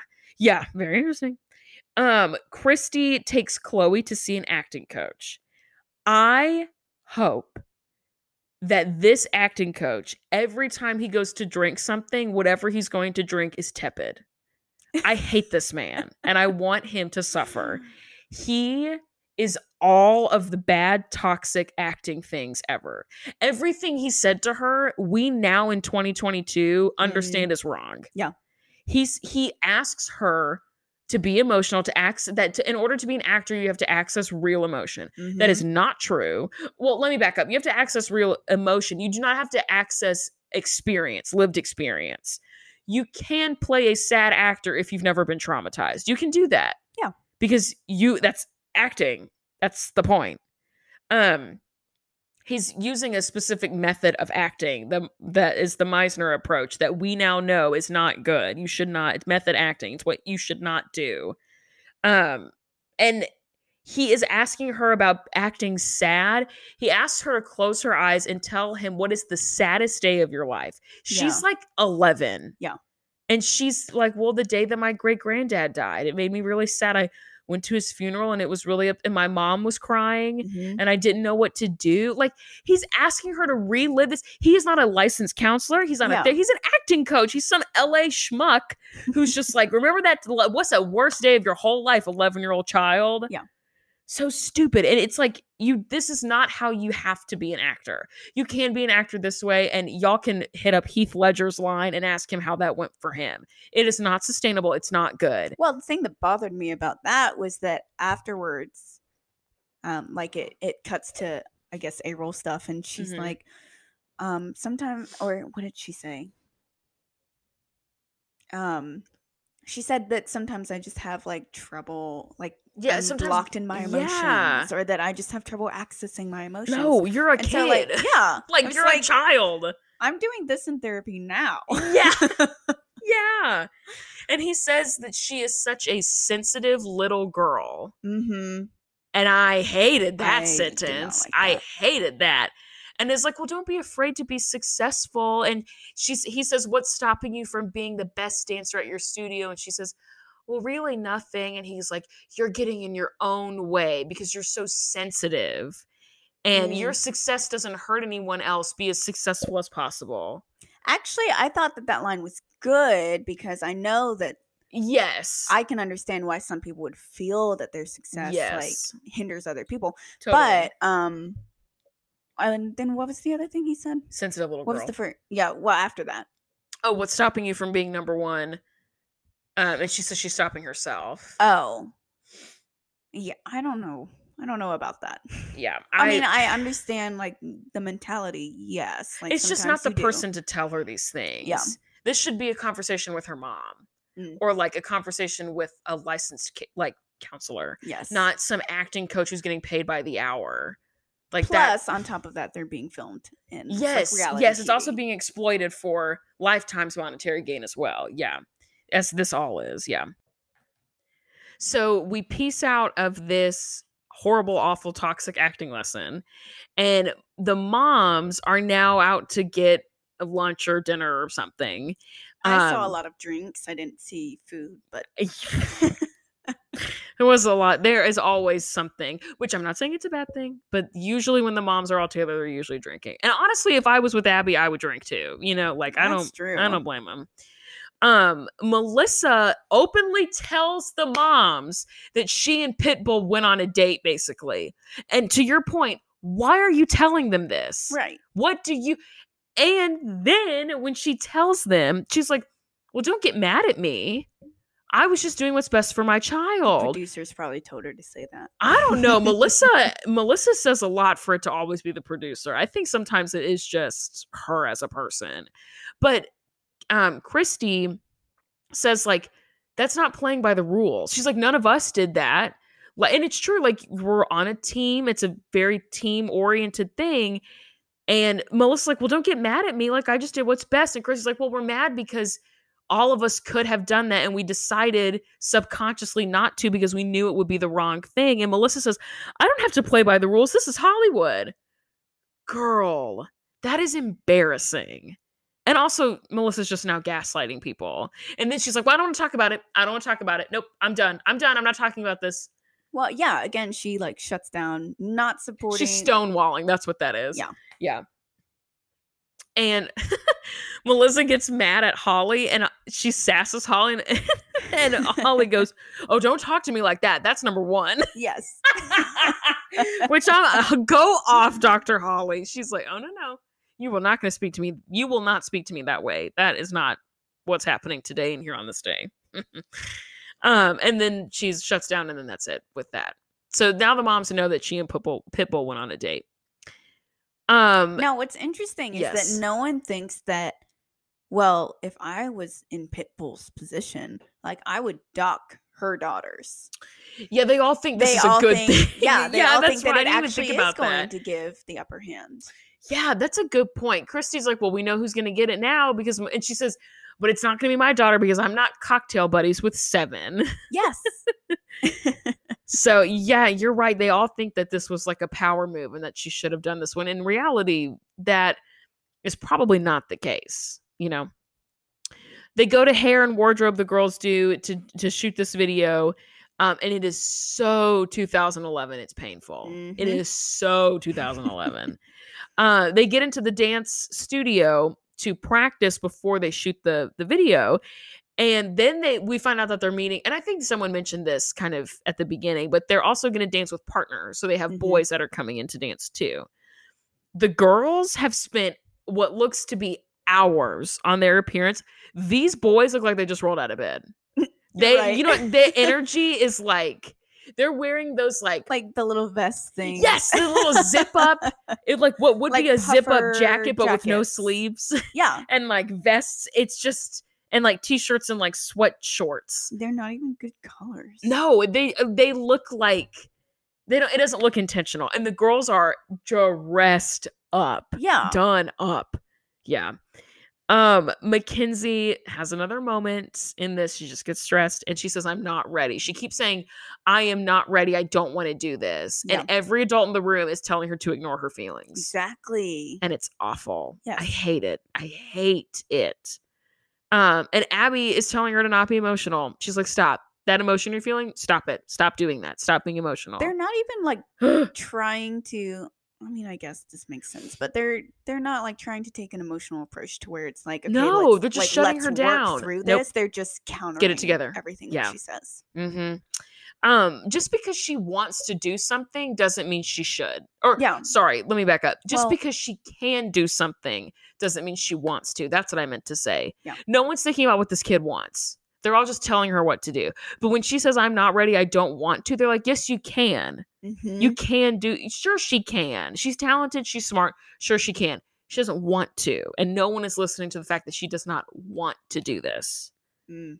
and it's very frustrating and they just make her do it and maddie being being a, a firstborn child she kind of goes into that oldest child mode Mhm. and she decides to swap partners because part of the reason why mackenzie is struggling is because her partner is struggling Yeah. too her partner's the same height Yeah. and so it's just like the physics are off Yes. but Maddie says I can dance with anybody. I don't care. So Mhm. she's like, I'll just swap partners with with Mackenzie. Mackenzie can have someone who's taller, who knows what's going on. I'll take the short one who's dense and has no idea what day it is. Mhm. And she's like, I don't really care. Then we get the line where Mackenzie in her interview just goes, I cry sometimes. It's no big deal. I said, yes. period. Also I me. think we both looked at each other and we're like, "Yep, Yep. feel that. I just cry sometimes. It's no big deal. I love that. She also has a line about I just want to stay home and eat chips. She says- really." She says it in like the first or second episode. She's like, I, oh mean, my god, I like doing dance, but sometimes I just want to stay home and eat chips. like out of the mouths of babes. You know what I mean? Like she's really in touch with her uh, inner person. It's great. oh, love it.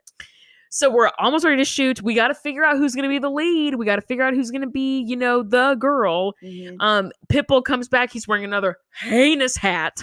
He uh, Pitbull owes me an apology for these hats.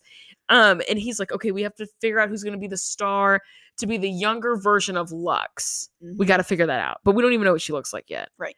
Then all the girls run in to meet her. She's tall, she's thin, she's blonde and white. and white. Yes, because that comes up later.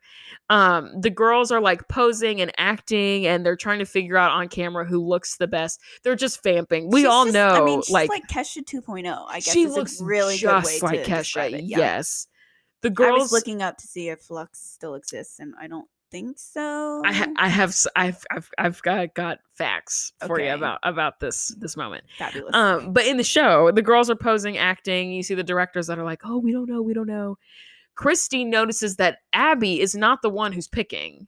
yes. The producer is, so she Mhm. thinks this is an even chance. My daughter has a chance because Abby's not the one picking, and so it's just these producers who are who are just going off of what they have seen. So they go one by one, and all the girls are doing their own thing. This is when Nia comes up and she does a death drop that she uh, did a couple episodes ago. And she says, I knew I wasn't going to get the part. She says, I have brown hair, Lux has blonde hair, I'm African American. Yeah. And I think she, and I don't think she says, and she is white. I think she just says, I'm African American and have brown hair. Yeah. She has blonde hair. So, and then, yeah, you're, nobody talks about it. It's just it's like, just like it goes on to the next thing. Yeah. Whatever. Like we're not going to unpack that. We're not going to talk about how we're all just uh, openly telling Nia to ignore her race that she's just going to you know just the same as everybody else. Yeah. Like why would we not? And then it, it feels like one of those moments that like if somebody had said if Nia had been like, "Can I just sit down so that I don't have mm. to do this because I'm not going to get it?" Someone was like, "Well, if you think you're not going to get it, that's racist." Like Yeah. you know what I mean? It feels like one of those moments that feels backwards in in in reality. And ha- in like history of the Yeah. show, has Yeah. there been any mention of that? of Nia's race? Yeah. Yes. Okay. Because Abby has made her do all these ethnic dances. right. Okay. Yeah. So then that. there's been that. and well, and so the episode that she does like a, a number that's copped from a, a drag queen. Mhm. Um, it's all about um attitude and like I'm trying to like in 2011 we would have said things like sass and girl power. It's Right. a lot of that and being fierce. It's a lot of that. And Holly says to the camera like I want to teach Nia how to embrace her African American. She says African American. Right. Her African American experience. She says that is the experience of some people. It's not the experience of me and Nia. She says we Yeah. are not like this, but I don't want her to be ashamed of the fact that she is she says African American. So Holly's got it on lock. Holly has figured out how to have these conversations. Nia is obviously in a dialogue with her mom about being the only person of color in the room. Yeah. Um, Abby and everybody, every other white person has no idea how to talk about race in this room. So nobody mentions it. They just keep it pushing. Mm. Um, then the producer comes back. Oh no, wait. Melissa says we all know Maddie's gonna probably get it, and all the other girls are just gonna be jealous. She says it's gonna be Maddie, and they can just be jealous. That's fine. Um, jokes on you because the produ- the producer comes back and he has picked Chloe to be yes. Baby Lux. Yes. Oh, very exciting. And Christi you can see, I think it pans to the mom's Yes. reactions. You can see immediately weeping. Yes. full just so excited chloe's freaking out um yeah and and um christi's crying and it's just very emotional okay here are the facts about this first of all lux is not a real music artist in general that is all made up her Huh. dad is ted danson Yeah.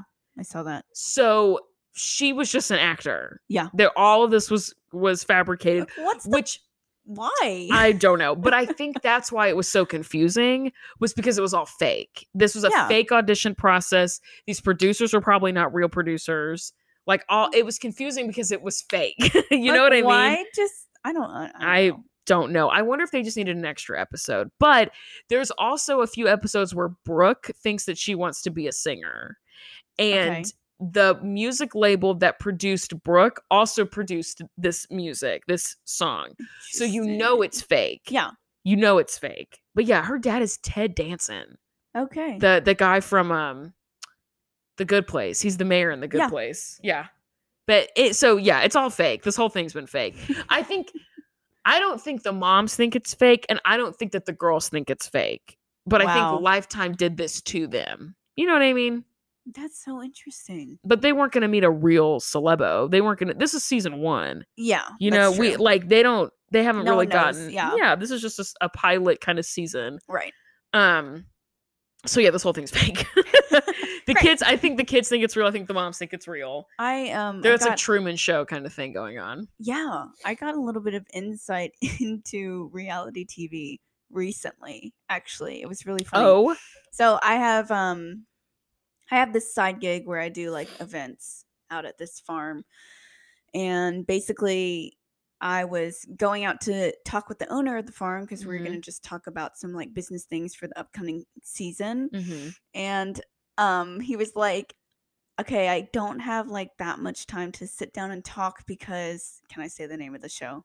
Okay, I mean, I don't know. You tell me. I don't know. Are you allowed to talk about it? Was he allowed to talk okay, about let's it? just say this is a reality TV show that like I think a lot of people watch. Okay. and basically it was like the um the producers really do feed like the most important lines oh yeah. and it was like i knew reality tv show like reality tv wasn't real mm-hmm. but i thought it just kind of went to the extent of like they make up these scenarios Yeah. but no they're like not even being they're not even like capturing the genuine No. reactions or lines of people no. like they're also feeding them that Yeah, I think especially is the show that was going to be filmed at this farm. Is it a show that's been on for a long time? Yeah.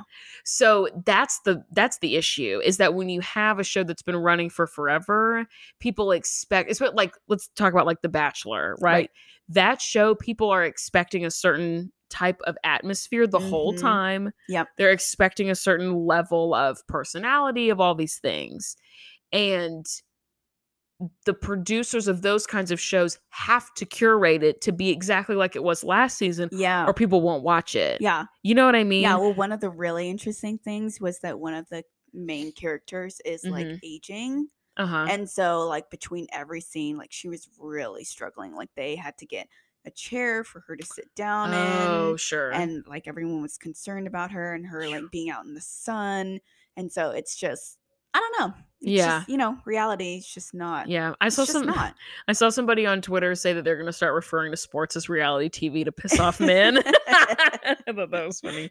But yeah, it's so much of this is just is is just not real. Or like even to the extent of like, did you hear that that mom was talking trash behind your back? Mhm. Go talk to her about it while we follow you. Exactly. Like even even that is still um like fed stuff. Um so Chloe gets this opportunity. Um Christi is I mean, she's sobbing. Mhm. I just want Chloe to have an opportunity for her to feel special because she's she's she says she's been compared to Maddie. yeah. It's not fair. She needs her own thing. Oh, I was really glad for Chloe, honestly. Me too. I love Chloe and I love Christi.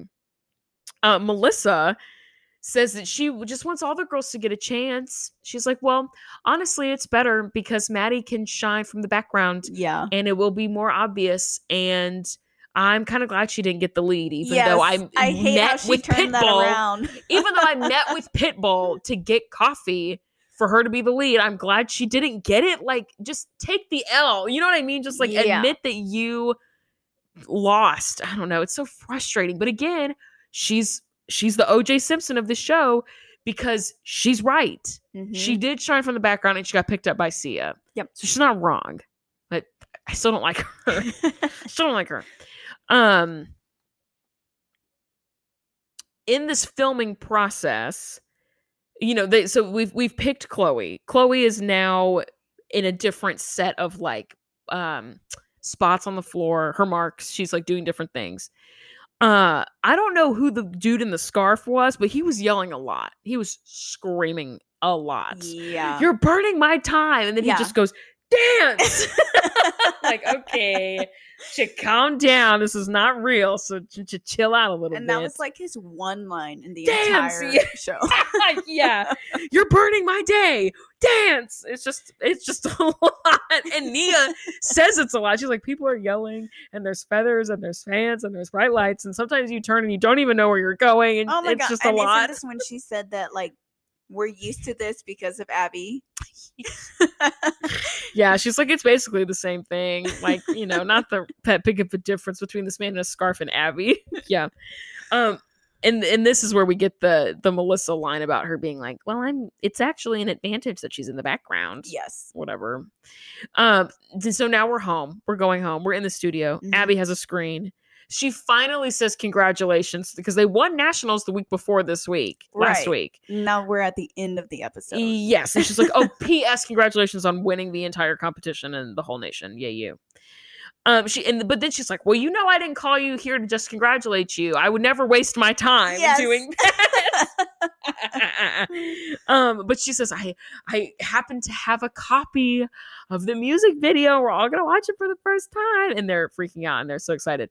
Listeners, you have to watch this music video. It is insane. It's called It's Like Summer. Something about summer. Oh shoot. It's just like summer. Something something to that effect. Um you have to go watch it. It is listeners, it is insane. It's just it's just insane. Um the girls are great. They nail all the choreography. The boys pull it together. Everything's fine. It's just crazy. It's a lot of fans and feathers and It's a lot of fans. Christi's crying. Uh, and I said I 100% would have had this song on my iPod Nano. This is so Oh, 2011, and I would have. I would have been like DJ, You know what it run reminded- my track. you know what it reminded me of? What? So okay, well this is kind of a fun fact. Not to I'm flex ready. or anything. no, I'm ready. I'm ready. I'm ready. But I was in the last scene of the Hannah Montana movie. I remember when that was like a thing that people were doing. I love that for you. That's so fun. Yeah. So and it was Wasn't it? Was it here? it was in Tennessee somewhere. I don't Yeah. remember because I was so young. So I don't I remember going out into the country like really far and that's yeah. It was cicada year. Oh, God. Or it was a year where there were a lot of Not cicadas. the cicadas. Yeah, I want to say it was like 2004 Ah, or 3 I because have the no movie came out in 05. Alexa, when did the Hannah Montana movie come out? According to Ooh. No, not the Alexa. when did the Hannah Montana movie come out? Oh my, she is so unhelpful. She is so I want to say it's unhelpful. 05. Someone look it up. I'll look it up right now. Anyway, so it just reminded me a lot of that because um the there was a lot of I think there was confetti. Am I just making feathers. that up? Well, in this there were feathers. In this there were feathers. Wasn't there confetti too? Pro- I mean, probably Hannah Montana okay. movie. 2009. So I really just told you the story to tell everyone that I was in the Hannah As Montana you, movie. If I was in the Hannah Montana, I don't know how I didn't know that about you sooner. If that was my case, I would start every conversation with like, I was in the last scene of the Hannah Montana movie. Did you know that? Um, but you like it is just the sound of of that era. Yes, so and, the same. And I miss I miss that era. Yeah. Not in the sense that I want to be younger like that again, but like the fashion. hmm These girls have feathers in their hair. Yeah. And it's everything's neon, but also everybody looks like they haven't showered in six days. and they're all and they all look so happy. Yeah. They're all so confident in in the way that they look, even though they look crazy and insane. you know why? Why? Because social media doesn't That is the truth because social media doesn't really exist. Yeah. Facebook is just getting started Yeah. in terms of like domestic use. Yeah. So there was no one to tell you what to do except a handful of celebrities and Tiger Beat. or, Or whatever. Yeah. And you have no one else to compare yourself to except like people you immediately know. But there's no social standard of like, this is what we're all doing. Yep. It was just like, well, I saw it on Hannah Montana, so I guess I'm dressing like this now. Exactly. Can I tell you part of my personality? I put my phone in my back pocket, A because it's useful, and B, because I saw it on an episode of Hannah Montana. And I was like, dang. and even before I had a phone that was like a rectangle, like when I had flip phones, Yep. back pocket, because I was like, I saw Hannah Montana do it with her iPhone, and I want to be mm. like her. Yeah. So, like, you yeah. only had a handful of, of people or characters in your life telling you how to be. You Yep. didn't have the internet, which is everybody telling you 7 tw- constantly telling you that you're not good enough Mhm. unless you're dancing for Abby and you know and when you're talking forget. about trends it's Mhm. really sped up trends it's like if you're planning a wedding that's going to be later this year it's like by the time your wedding rolls around it's already like out of date yeah you're already doing something like um yeah out of touch yes yeah it's true. To um which i say do whatever you want. Yeah who cares? Also now who cares? Like Yes. we've been through enough trends. We've been through enough cycles stylistically. Who cares? Do whatever you want. Yeah. dress however you want to dress. Nobody cares. Um let's bring back feathers. let's can we bring back i just, mean like crocs are coming the- back. look i have a pair. Perfect. I love my Crocs. I love. If I wouldn't, if I was not going to get flamed for wearing them at, at my job, I would wear them all the time. but like i really don't think you would I it's one of those things where it's like is it cringy or is I don't know. I don't cool? know. I don't know. I bought them last summer because I went to the pool a lot Mhm. and I was going to the beach a couple different times, and so I was Yeah. like Crocs, perfect and they're white and they go with everything, and I love my Crocs. I love my Crocs. sponsor us I cro- not sponsored, but could be Crocs. Hit my line at me. Um, and then at the end of this episode, Abby says that next season she's taking the gloves off. You mean they're not? They're not already off?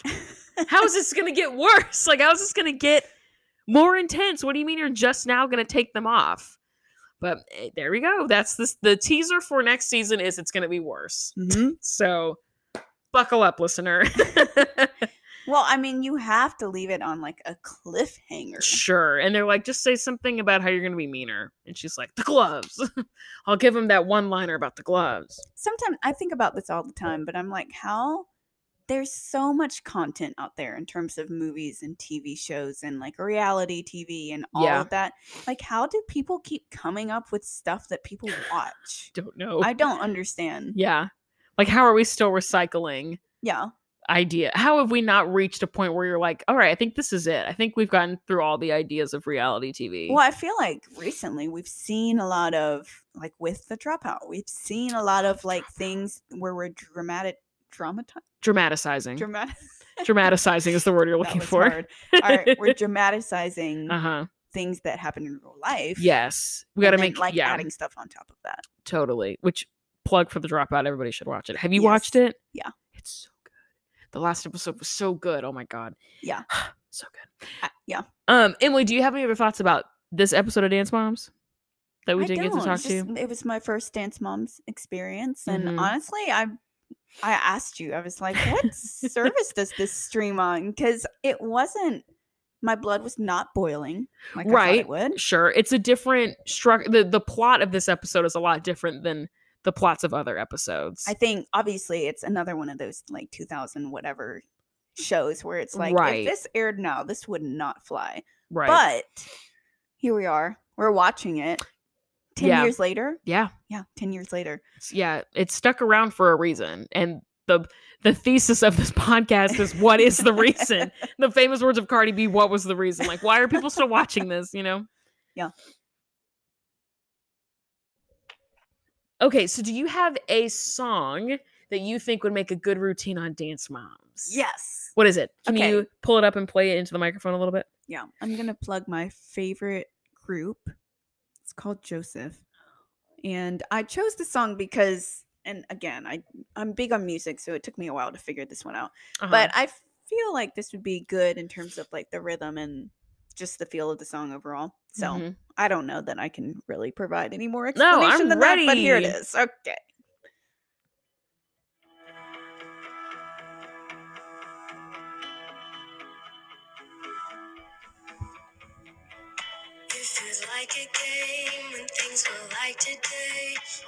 One genocidal take seems like there's no one driving.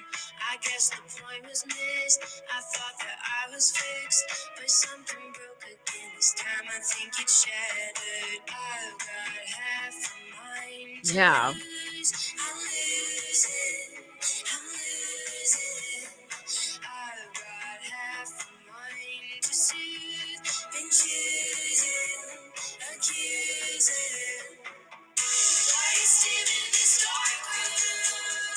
Totally.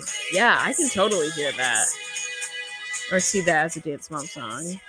Yeah, I just Yeah. I, know, I felt like it could be a nice like a little interpretive dance. yeah yeah totally totally um yeah i i liked this segment in theory because i think there are songs that are coming out now that would be great songs for dance moms Mhm. but i also like doing this segment because it's also just like what songs do you like Yeah. you know because there really is like what does it mean to have a song that would be good on dance moms like you were texting me like there's not really a ton of Yeah, I was supplying it to like Winter Guard, and Yeah. a lot of times they'll have just. I mean, they'll just have a song that a lot of people know.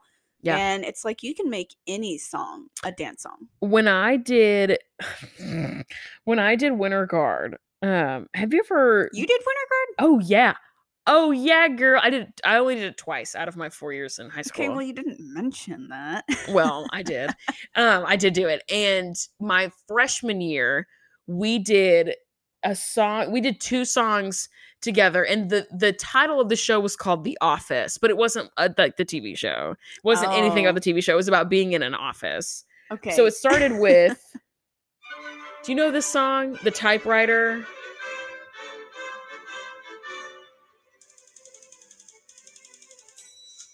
You know this song?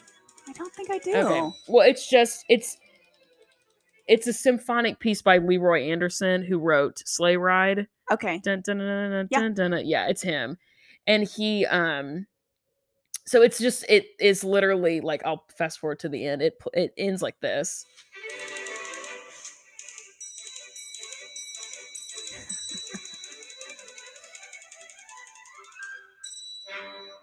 So that was the intro. There were all of us, me included, were squatted in the background, and there was a lot of dancing happening. No, no flags have come out. It's just Were you a flag? desk. Yes, it's Okay. just desk sitting at a desk typing, Uh-huh. passing papers in like a dramatic lyrical way, and then the the bell at the end. Then the flags bust out to this. Do you know this song? Yes. To, Yeah. to nine to five. Yes. Nine to five. And I have never, I have never felt like the hysteria in that moment ever again in my life. Because when there is something like there is something like primal embedded into the threads of middle-aged white southern women and when they hear when they hear the the the audible bat signal of Mhm. the in of this intro that piano Yes. they are foaming at the mouth for Saint Dolly Parton. And so when that what so when we have this typewriter piece and then it would stop and then you would hear the Dolly Parton 9 to Yep. 5 intro. I mean nuts. It was yeah, nuts. they would go nuts. It was nuts. that so it was great. It was like and it was just like and in the end we got our boss just like in the have you seen the movie 9 to 5? no. You should. We should watch it together. It's the best. Dolly Parton's in it, and it's the very best. It's just like they uh, have a bad boss, and the boss is annoying, and he's misogynistic, and he's awful, and so they tie him up and make him promise to be a better person. Basically, it's so fun. It's such a fun movie, and it's also a musical. And so our winter guard show was that plot. It was really similar. We had a boy, and so we were freaking out about the boy, of course Right. we put him in a in a rolly chair we wheel him down to the end Mhm. and then in the end he fires us and it was so fun it was so fun so anyway that was my first experience with winter guard my second one was not as good and by not as good i mean the show wasn't as like cohesive of, a, of an idea so the song I, I picked for this is a song called lost by andy mineo don't at me i know he's problematic i know but the song is catchy. And when I tell you that I'm a sucker for a gospel choir in a Mhm. in like a hip hop R and B song, I don't know what to tell you. You know what I mean? Like, come on. So the song is like the the imagery, the messaging of the song is that there are like times in in life when we are like going through clouds. Like if you think about a plane and turbulence, Yeah. How when you go through a cloud, there's lots of bumps and lots of this happening um and then when you get up it past the cloud there is sun whereas when you were below the cloud you did not see the sun Right. you went through the cloud and now there is sun and Oh. it's the song itself is like the intro is fine this, i think this is close enough to the gospel part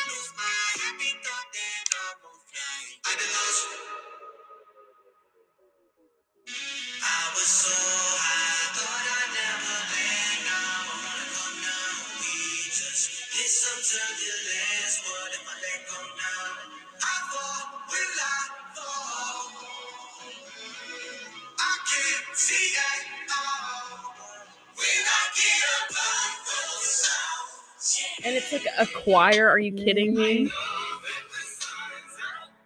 I i think it would be a really good hip hop routine Yeah. especially for like two people to do like as a smaller group thing.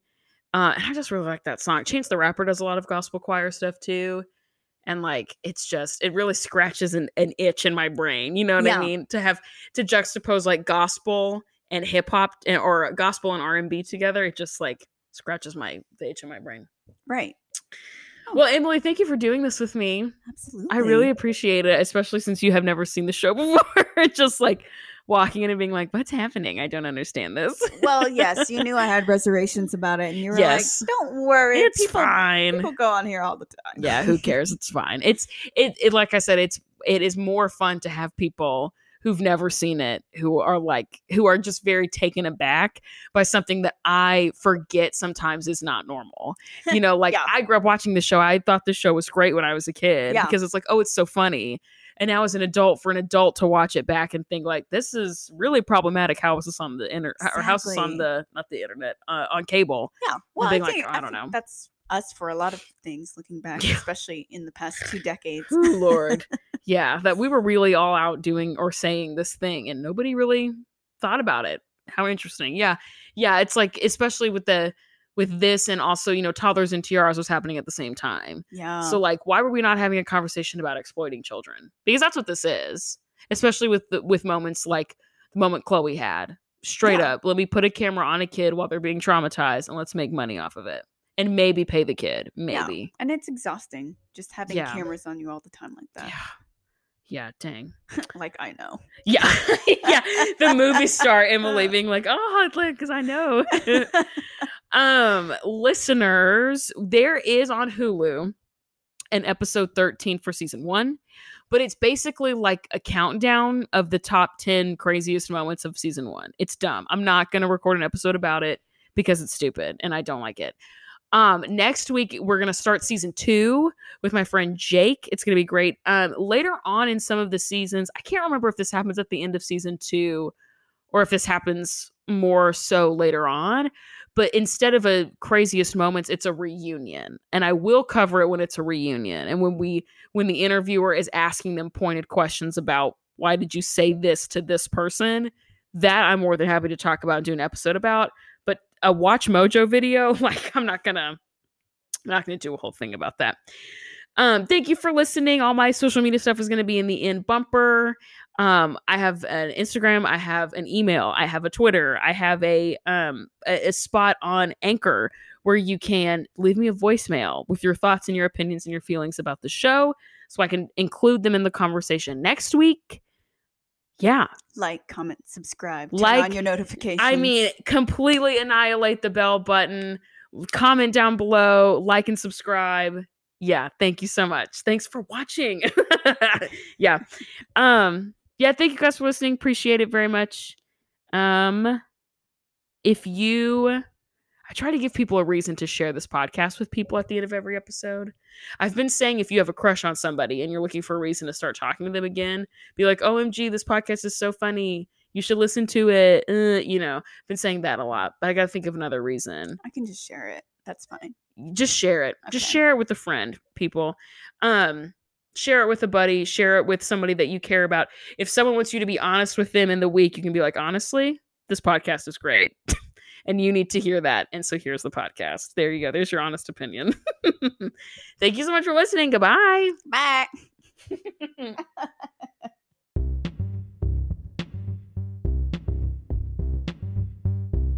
Thank you for listening to another episode of The Pyramid. You can find us on Instagram at The Pyramid Pod and on Twitter at The Pyramid Pod underscore.